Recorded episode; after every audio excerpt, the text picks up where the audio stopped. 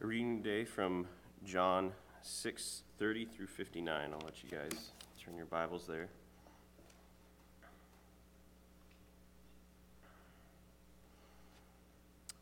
They said therefore unto him, What sign showest thou then that we may see and believe thee? What dost thou work? Our fathers did eat manna in the desert, as it is written, He gave them bread from heaven to eat. Then Jesus said unto him, Verily, verily, I say unto you, Moses gave you not bread from heaven, but my Father giveth you true bread from heaven. For the bread of God is which he cometh down from heaven and giveth life unto the world. Then they say unto him, Lord, evermore give us this bread. And Jesus said unto them, I am the bread of life. He that cometh to me shall never hunger, and that believeth on me shall never thirst. But I said unto you that ye also have seen me, and believe not. All that the Father giveth me shall come to me, and him that cometh to me I will not wise cast out. I will in no wise cast out. For I come down from heaven, not to do my own will, but the will of him that sent me. And this is the Father's will which hath sent me, that of all which he hath given me, I shall lo- I should lose nothing, but should raise it up again at the last day. And this is the will of him that sent me, and that every one which seeth the Son and believeth on him may have everlasting life, and I will raise him up at the last day. The Jews then murmured at him because he said, I am the bread which came down from heaven. And they said, Is not this Jesus the son of Joseph, whose father and mother we know? How is it then that he saith, I come down from heaven? Jesus therefore answered and said unto him, Murmur not among yourselves. No man can come to me except the Father which has sent me draw him, and I will raise him up at the last day. It is written in the prophets, and they shall be all taught of God. Every man, therefore, that hath heard and hath learned of the Father cometh unto me. Not that any man hath seen the Father, save which he which is of God, he hath seen the Father. Verily, verily, I say unto you, that he believeth on me, the hath everlasting life. I am the bread of life. Your fathers did not eat manna in the wilderness and are dead. This is the bread which cometh down from heaven, that a man may eat thereof and not die. I am the living bread which came down from heaven. If any man eat of this bread, he shall live forever. And the bread that I will give is my flesh, which I will give for the life of the world. The Jews therefore strove among themselves, saying, How can this man give us his flesh to eat? Then Jesus said unto them, Verily, verily, I say unto you, except ye eat the flesh of the Son of Man and drink his blood, ye have no life in you. Whoso eateth my flesh and drinketh my blood hath eternal life, and I will raise them up on the last day. For my flesh is meat indeed, and my blood is drink indeed. He that eateth my flesh and drinketh my blood dwelleth in me, and I in him. As the Father hath sent to me, and I live by the Father. So that so he that eat, eateth me, even he shall live by me. This is the bread which came down from heaven, not as your father did eat manna and are dead. He that eateth of this bread shall live forever. For these things said he in the synagogue as he taught in Capernaum. Um, Jason asked me to share a little bit of testimony today about good things that are going on in my life, um, my family's life, and I think uh, it's really easy it's really easy to find the good things like, oh, my kids are healthy and my family's healthy, and there's all these little good blessings that we pray for every day. But I was going to try to shoot for something a little deeper and kind of give you guys a story uh, that went into that as well. And uh, I will say that my I, we're absolutely blessed that our kids are healthy. We had a little bit of the sickness that it seems a bunch of other people are suffering from, and um, but we were struggling for a while with. Uh, you know, my wife owns a small business and I started a new job and we've just been busy. We have six kids and I think it's a blessing that we get to church every Sunday when we can with all the children we have. But um, we were struggling with childcare. We had a we had a babysitter and that was expensive and it seemed like we just had all these things going on, and we kept praying about the right thing to do. Um, you know, whether we find finances, you know, for this babysitter, or we just didn't know what to do, and we kept praying about it for months and months and months. And finally, we got to a point where um, we had to lose the babysitter. We, we couldn't uh, use her services anymore, and there was a lot of stress in our in our marriage and with our kids. And we just decided to pray and keep praying and keep praying and have faith. then all of a sudden, all these things that we were so worried about, how busy we were, uh, it forced us to come home and spend time together because someone had to be home with the kids. I work a 24 hour shift and then 48 hours on. So my wife owns a small business. It made her say, All right, you know, I have to be home today. And then all of a sudden, she's getting more time with the kids that she didn't realize that she was getting and we're getting more time together because I'm able to come home and and uh, and spend time with her. And uh, so it's it's funny. Uh, God has a plan for all of us, and there's this there's levels to it. And on a small, you know, normal level, uh, the lower level you call it, you can see it. And then there's a level above that. I, I, I was taught this one time. So it's kind of use the clouds. So if I look outside today, I can see, you know, we're healthy uh, the lights are on our house, and we're eating good food, and we have a great church. But that upper level that you don't always see and you don't always understand is where God's at work in your life. And God removed her from our life, which she's a great person, there's nothing against her, but it brought our family closer and made our family stronger. And that's truly a blessing to the testimony I have today. So I appreciate you guys' time for listening. Amen.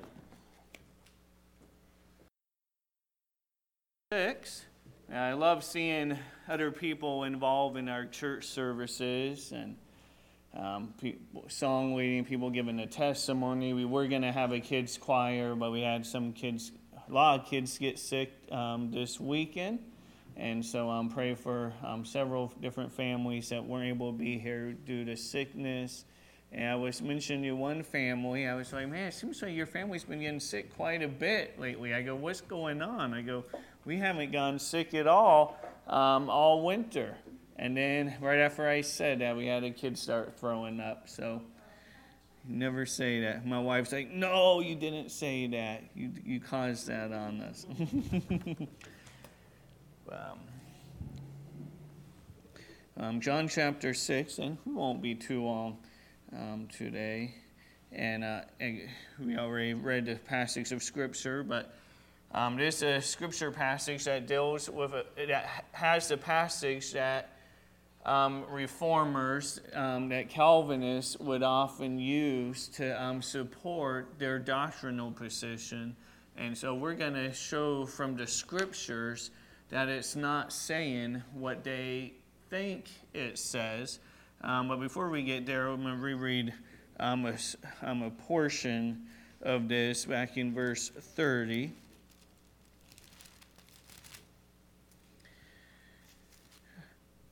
Uh, says, They said therefore unto him, What sign showest thou then, that we may see and believe thee? What dost thou work? Our fathers did eat manna in the desert, as it is written, He gave them bread from heaven to eat. Then Jesus said unto them, Verily, verily, I say unto you, Moses gave you not that bread from heaven, but my Father giveth you the true bread from heaven. For the bread of God is he which cometh down from heaven and giveth life unto the world. Then said they unto him, Lord, evermore give us this bread. And so we see Jesus had just been with this group. This is the group that Jesus had fed the multitudes to. They fed the bread, um, the fishes, and, um, and then there were 12 baskets remaining afterwards. They saw this miracle. They saw the other miracles that Jesus did and healing people with diseases, incurable diseases. And yet Jesus came and magnified, declared, showed, manifested his power, his glory. And Jesus um, has pointed out to them that earlier in verse 26, he said, Verily, verily, I say unto you, ye seek me not because ye saw the miracles. That you didn't come, you didn't, um, you're not following after me again because you saw these miracles proclaiming me to be the Messiah, to be the Christ, to be the Son of God. But you can't, you like the miracle. Why? Because it was free food. That he says, because, because ye did eat of the loaves and were filled. That's why. That's why you followed me. It wasn't because you were amazed at the power of God, that God would be manifest in the flesh, but because of free stuff. And man, that's what people are looking for from politicians today. They want the politician that says, We're going to give you free stuff. We're going to give you free colleagues. We're going to give you free food. And, and that's what people, many people in the flesh, gravitate to. Now, people with character and that have work ethic, that's not the desire they want because they know when, with how, when they're working hard for things, that's going to be taken away from them to give to those that are unwilling to work. And even in the Green New Deal, that's one of the things they even put in there. This isn't a political message, it's just a little piece thrown in. But they say, even for those who are unwilling to work. Not just those who can't work, you know, they have a disability, but even they want to benefit those who are unwilling to work. And you see how they scream and they cry all this climate change and all this panic that they themselves are flying the airplanes more than you and I are. And so, very hypocritical. But so the nature of man in the flesh remains unchanged back then to today. They want free food, they want a free lunch. They, they, they didn't come to see the glory of Jesus Christ. They were simply following him because he fed them with the loaves. And so they were wanting more food. And here we see in their questioning that they were wanting food again. As we just read, okay, first they asked, um, or he, they want to go, What shall we do that we might do the works of God? And then Jesus said the work of God was to believe on whom he has sent. And then they're asking, What sign showest thou us? What sign shows you? He already fed them from just a few loaves and fish. He just did that. He just did other miracles. And they're still asking, What sign are you going to show us? They're wanting to see uh, more signs. And he goes, That we may see and believe thee. What does thou work? So their attitude, their mentality is okay, what miracle, what sign, what are you going to do that we may see, and then we'll, you'll convince us to believe? Okay? Just take that note in. Okay, they're wanting to know, they're wanting to see, show us a sign, and then we'll believe. And this is what Jesus is going to be dealing with um, a little bit later, in that he says that all that the Father giveth me shall come to me, and him that cometh to me I will in no wise cast out. And in verse 44, no man can come to me except the Father which I have which have sent me draw him, and I will raise him up at the last day. Okay, we'll get to those passages again a little bit later. But we see in verse 31, they bring up a kind of sign they want to see. He says, Our fathers did eat manna in the desert. It is written, He gave them bread from heaven to eat. They're looking for food again. They're following Jesus. They're like, Hey, you know what Moses did? He got bread from the sky. Do something like that. Let's see what you could do. And then Jesus said unto him, Verily, verily, I say you, Moses gave you not that bread from heaven, but my Father gave you the true bread from heaven. And Jesus declaring himself to be the bread of God, that he is the true bread of heaven, that the manna, that was in a way, yes, it served a physical need, but it also was a picture that one day God would send the true bread from heaven in the form of Jesus Christ. And so, what Jesus ends up trying to teach them as well is okay, you're saying, show us this sign and we'll believe. And Jesus brings out, says, no, you're not going to believe just because you see a sign.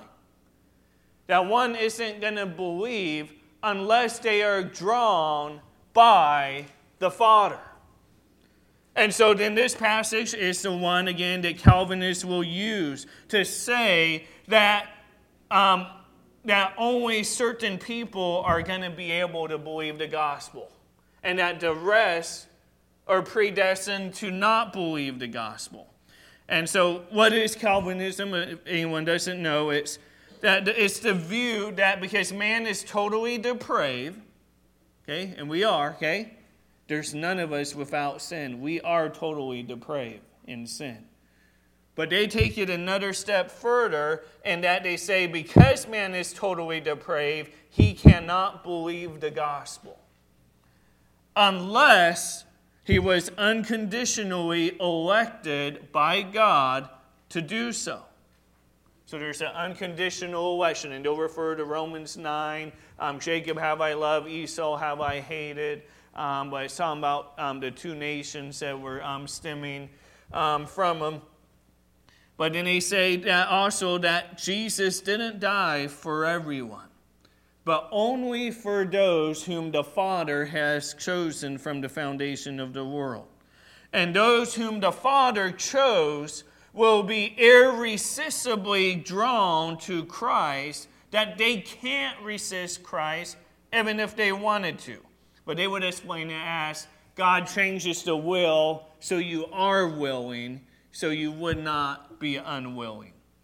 Well, all others, if you were not the ones chosen to be drawn, if you were not the one whom Jesus died for, then you will not have a chance to believe on Christ.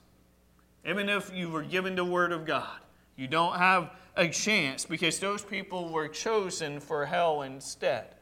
Called double predestination. Some Calvinists would say they don't believe in double predestination. They say, no, man's just naturally going to hell and then chooses to save um, some. And so the assumption, though, is that God sovereignly elected, those who God sovereignly elected, will come to Christ, and the rest will not based on these two verses. All that the Father giveth me shall come to me, and him that cometh to me I will in no wise cast out. And in 44, no man can come to me except the Father which have sent me draw him, and I will raise him up at the last day. And so now let's dive into the biblical context of what happened before this and put this story together to see what Jesus is referring to. Um, basically, John 6 35 to 45 is a re emphasis on his teaching, is found in John 5 37. Um, go ahead and tur- um, turn back to there. Maybe it's already there. And so, some of the people that are present here now were present at this time and um, is, is seen by Jesus where he brings up the word also, you, you also have seen me um, back then. But in John 5 37, we'll go ahead and read the, um, these next 10 verses. It says, And the Father himself, which have sent me, hath borne witness of me. Ye have neither heard his voice at any time, nor seen his shape. And ye have not his word abiding in you. For whom he have sent, him ye believe not. Search the scriptures, for in them ye think ye have eternal life, and they are they which testify of me, and ye will not come to me that ye might have life. I receive not honor from men, but I know you that ye have not the love of God in you. I am come in my Father's name, and ye receive me not. If another shall come in his own name, him ye will receive. How can ye believe? which receive honor one of another, and seek not the honor that cometh from God only. Do not think that I will accuse you to the Father. There is one that accuse of you, even Moses, in whom ye trust. For had ye believed Moses, ye would have believed me, for he wrote of me. But if you believe not his writings, how shall you believe my words? And so this is where we find Christ in Jerusalem telling the Pharisees that the reason they do not believe on him is that they had not previously believed on the Father. Now, they claim the Father to be their God. But he points out to them that you're not following the Father's word. You're not following what God has taught. The Pharisees claim to be followers of God because they were followers of Moses. But Christ said that ye are neither followers of God or followers of Moses. And therefore, that they would not follow him either. Those that would have been followers of the Father would have been drawn to the Son of God. But because they rejected the Word of God, they rejected what Moses had written, they would reject Jesus Christ. The people approached Jesus, as recorded in John 6 35, um, are the same people that saw Jesus multiply the bread and fishes, as we covered earlier. And they were so impressed, again, with the miracle, not that it was a miracle, but that they, their bellies were filled, but that they wanted to make Jesus king. They want to make him king. And again, that's what they want to do today with politicians. Hey, they're going to feed us. We'll make them president. We'll make them king. Jesus left them, but then they end up finding him again in Capernaum. Jesus, Jesus points out to them that they were following him for the wrong reasons. That it wasn't the fact that he did miracles to prove he was the Messiah. They simply wanted to make him king just again so they could have the free food. In verse 28, the people asked the question What shall we do that we might work the works of God um, that ye believe on him, whom he have sent? But in Jesus, in verse 36, says, But I said unto you that ye also have seen me and believe not. That you've seen me, you've, you've seen the miracles, you've seen the mighty deeds, you've seen me, and yet you still believe not. You know, people today will say, well, if I saw Jesus, I would believe him. You have people that walked with Jesus that did not believe him. Okay, so this is again a reference back to John 5:37, and it said where again it says, "And the Father Himself, which have sent me, have borne witness of me." That the Father, that God the Father, bears witness of who Jesus is. And so, if the Pharisees and these people were truly indeed followers of the Father, the Father God, they would be drawn to Christ. He goes, Ye have neither heard his voice at any time nor seen his shape, and ye have not his word abiding in you, for whom ye have sent him ye believe not. That you have not accepted his word. That if you had accepted his word, you would have been drawn to me. You would have believed on me if you accepted his word. It was in this context that Jesus speaks of those drawn by the Father. That they had refused to believe Christ's miracles confirm who he was because they were not following the Father. Those who follow the Father in faith are the ones that are given to the Son. It was in this context, likewise, that Christ began teaching that all those and only those who were given to him by the Father would come to him. The people did not like what they heard and began to murmur among themselves. Christ gave them further explanation. No man can come to me except the Father which have sent me draw him. And what Jesus is trying to point out to him is you are not following the Father if you were following the Father, if His Word was abiding in you, you would be drawn to the Son of God.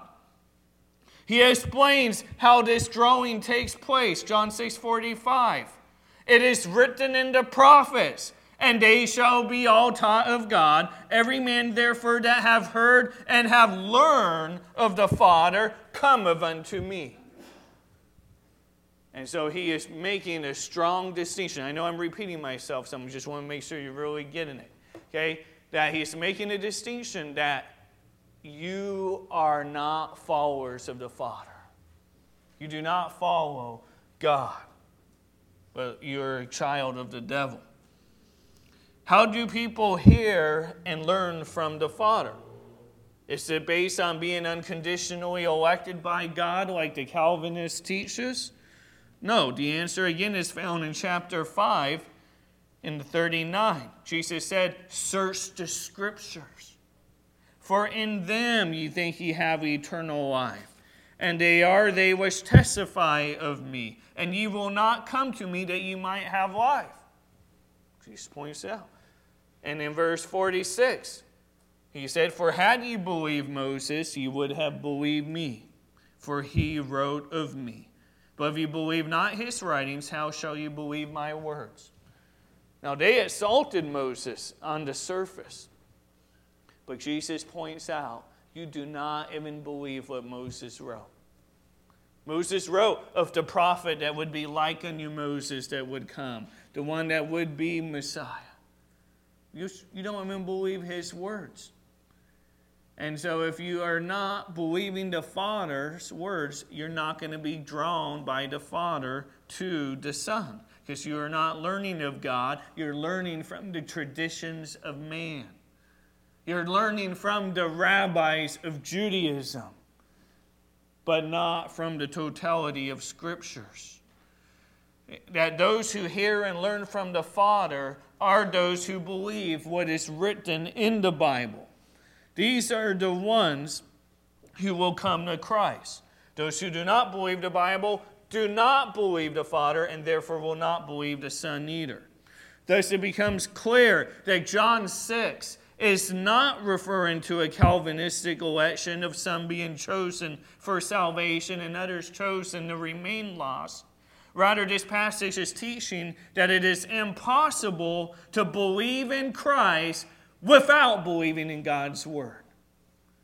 If one rejects God's Word, they are not going to be drawn to Christ. Those who do not believe the Bible do, don't, do not believe the Father and therefore will not believe the Son. Those that believe the Father's word are drawn to Christ. And we see this elsewhere taught in scriptures. We see in the account of the rich man and Lazarus, Luke 16 31, that he said unto him, If they hear not Moses and the prophets, the rich man said, You know what? Let, let, um, let Lazarus rise from the dead that he could witness to my brothers so they don't come to this place called hell, this place of torment. And Abraham tells them, if they hear not Moses and the prophets, neither will they be persuaded, though one rose from the dead. That's the same thing. They, they will not be drawn to believe if they're rejecting the foundation. If they don't believe the Word of God, if they don't believe Moses, they don't believe the prophets. That's the law and the prophecies from God. If, they don't believe that, they're not going to believe, even though one rose from the dead.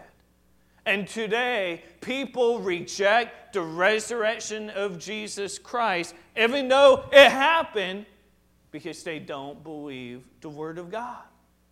They don't believe the foundation. So, even though history, our calendar, um, um, artifacts, um, archaeology, all of these things confirm things in the Bible. They still reject it because they don't believe the Word of God is the Word of God. Romans 10 17 says, So then faith cometh by hearing, and hearing by the Word of God. And as Jesus told the Pharisees, Ye have not heard the Father's voice.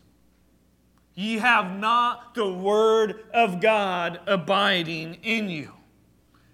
One must believe the written word of God in order to believe in the living word of God. Hebrews 11:6 says, "But without faith it is impossible to please him, for he that cometh to God must believe that he is." Hey, it's not you say, "Oh, I believe God." No, it's believing God that He is, that He is who He said He is. He that cometh to God must believe that He is, and that He is the rewarder of them that diligently seek Him. And so, who does the Father give to the Son? Jesus explains it in the passage of John 6. John 6 40. It says, And this is the will of him that sent me. Who, who sent him? The Father. This is the will of him that sent me, that everyone which seeth the Son and believeth on him may have everlasting life. And I will raise him up at the last day. The whole context is speaking about Christ being the bread of life for the world. He wasn't the bread of life just for the Israelites, just for a chosen select people, but he was the bread of life for the world. People will often use passages in Scripture to again to teach Calvinism to show there's exclusiveness. They'll, they'll point to, um, okay, how um, God hardened Pharaoh's heart. And we do see there is a time when, because of unbelief, God gives people up to a reprobate mind, where you know it, his spirit will not always strive with man. But we do see when Stephen preached the gospel, he said, Ye stiff neck, ye do always resist the Holy Ghost. And so God does allow his spirit to be resisted. That he's not just going to force us into a salvation. But um, with Pharaoh's heart, heart being hardened, it was not to limit the gospel. It says that the name of the Lord would be declared throughout the whole world. So God used the unbelief of one man and continued to harden his heart not so only the Israelites would know that God was the Lord, but that the Egyptians likewise and the whole world would recognize that the Lord Jehovah, He is God. In Romans 9, Romans 10, it 10's right after 9. The purpose of God's sovereignty was to lead people to see that Jesus is the Messiah but he still gave them a choice to believe or not. In verse 32, it says, Then Jesus said unto them, Verily, verily, I say unto you, Moses gave you not that bread from heaven, but my Father giveth you the true bread from heaven. For the bread of God is he which cometh down from heaven and giveth life unto the world. Verse 51. I am the living bread which came down from heaven. If, what? Any man. If any man eat of this bread, he shall live forever. And the bread that I will give is my flesh, which I will give for the life of the world. John 3:16 say, and that whosoever believeth in him should not perish, but have everlasting life. And so here we see in this passage that, yes, there's a couple verses that Calvinists will use to say this is an unconditional election that are irresistibly drawn to Christ. But the context shows that what Jesus was pointing out was you are not followers of God. That if you were followers of God, the Father draws them to the Son, draws them to Jesus Christ. That if any man eat of this bread, he shall live forever. Hebrews 2 3 says, How shall we escape if we neglect so great salvation? How shall we escape from the wrath of God? If we neglect so great salvation. If election was, as the Calvinists teaches, an irresistible grace was true, how could the elect neglect salvation? How would God's elect neglect it? If, if they're, and how could the non elect do anything other than neglect salvation? It would make the scripture in vain. Like, why would he say, okay, don't, don't neglect salvation? But really, you don't have a choice. You don't have the capacity to believe. Don't neglect it. Oh, but if you're predestined to neglect it, you're going to neglect it. There is any doctrine of grace that drives men to argue and debate more than it drives them to pursue lost souls and persuade all men to be reconciled to God, it is no doctrine of our Lord Jesus Christ. We're to be soul winners, we're to be witnesses, we're to be going out. That the world can hear, that His name would be proclaimed. I had a guy that I was counseling before. He was a drunk. Um, this was at a former church I was at. Um, really had a problem with alcohol. And in the church, Calvinism started be, being taught. And then, for, just through time, this man ended up saying, You know what? Maybe I'm just predestined to be a drunk. This is just how God predestined me. I'm struggling with this addiction because I can't change it. And you see, when we accept that doctrine at literal face value, that is what it would be like.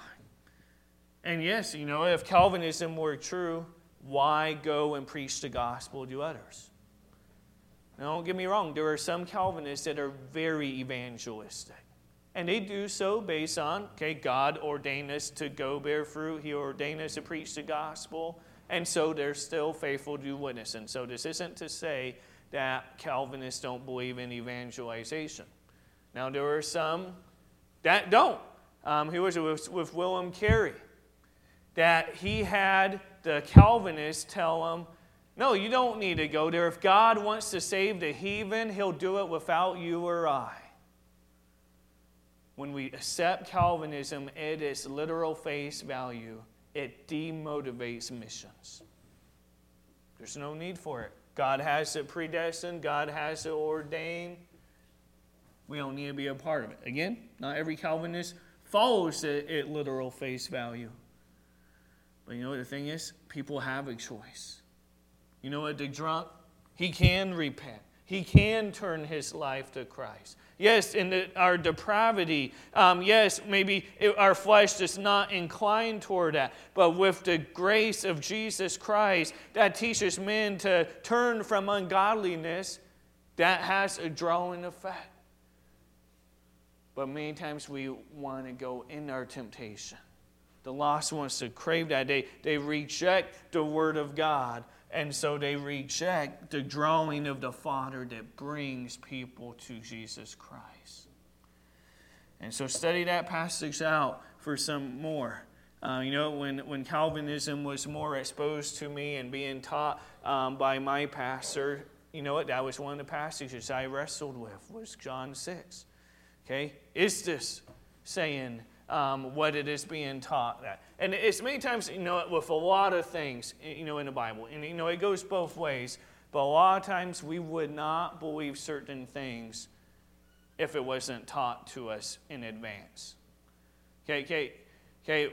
One does not read the Bible on its own and believe that salvation is by works in the Old Testament. Okay, there are some that teach that salvation was by works in the Old Testament or works and faith but we see both in the Old Testament and the New Testament that it's not by grace and works, that it's not intermixed, that if there's works involved, then it is not of grace. And it's the same thing with Calvinism. If someone just reads the Bible, they're not going to become a Calvinist. Now, if they were taught in that tradition, you start to read the Bible with that lens. It's like if you're wearing red goggles, everything you see is going to look red. Now, we also want to be careful too. If it's, okay, I'm an independent, I'm a fundamental Baptist, okay? Not ashamed of it, okay? It was it Charles Spurgeon that said that his mother prayed for him to be a Christian, but she goes, I never prayed for you to be a Baptist. And he goes, Mom, God answered your prayer above and abundantly beyond what you could ask or think. Okay? Okay? So not ashamed of it. But at the same time, as Baptists, when we read the Bible, we really need to make sure it's what is thus say of the Lord. Okay? Not believe something just because we were taught it from man. Okay? Okay? Even believers' baptism. Baptism by immersion. Okay? That's a hallmark of Baptist doctrine. But you don't believe it because that's what we believe as Baptists. You believe it because that's what the Word of God teaches. Now, if you found something in the Bible that teach, teaches the opposite, that teaches infant baptism, that teaches sprinkling, teaches pouring, then we should all repent and change and not keep immersing people just because we have the Baptist name. No, you're not going to find that in the Bible, okay? But you could try, okay? You could, you could look for all that. Believers' baptism is biblical, but anything, okay?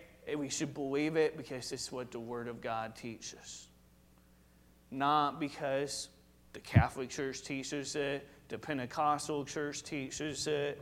You know, there's been some things um, that um, regionally, where some Baptists may have a particular view on certain things, where I would have become not as dogmatic on it. Because sometimes it seems like that seems like that might be a little bit more of a tradition of man based on maybe some biblical principles, but the Bible doesn't clearly teach it that way. And so there's sometimes some things I'm not as dogmatically on, and we'll say, This is my opinion, this is why I think that. And there are some things where, yes, we maybe sometimes will change, will differ at times. You know, in the body of Christ, in our local body, you know what? Okay, we have our core, we have our statement of faith, but there's going to be some things that we see things a little bit differently. We're not trying to start a cult following where everybody dresses just like pastor and his wife. Um, everybody eats and drinks what they have. So glad I don't have to drink coffee with my wife. It's so disgusting. Melinda just needed to hear that again. She wanted to pretend she didn't hear me say that in Sunday school. But why would you want to put dirt in the container and then you pour water in it. And then it comes out, and you think, oh, this dirt is so yummy. And so you add milk and cream to make it taste better. Doesn't make any sense at all. I think Lester Roloff was right when he preached against coffee. Amen. I'm just kidding. But the Father desires to draw people to Him. Jesus said, If I be lifted up, I will draw all men unto me. Now, the gospel, as far as bringing people to heaven, is exclusive. People can only get to heaven exclusively through the gospel. But the delivery of the gospel is inclusive. We see in the Bible there will be people from every tribe, every nation, every tongue that believes the gospel. I heard this quote, and I didn't think I believed it at first. At first, I thought that was nonsense. But as I thought about it, I did be, believe it. Now, you know what? Missions exists because worship does not. If all the world worshiped God, there'd be no need for missions. They would all be worshiping God but because there isn't worship. So this shows that, you know, worship is preeminent. You know, giving God the glory, giving Him the worth that He is due. But we go on missions because the worship of God does not exist with every individual. And so let's be witnesses. There's people in our own community that have not believed the gospel. And they don't believe the gospel because they haven't believed the word of God. And so, first, we got to get them to accept the word of God. And then, because faith cometh by hearing, by hearing the word of God. And as people hear the word of God, not just our own words, not just our own testimony. Our testimony is a great thing. I love us sharing them with one another, testimonies of God's goodness, but even the testimony of our salvation. Those are good to share, but faith doesn't come just by sharing a testimony, it comes by the Word of God.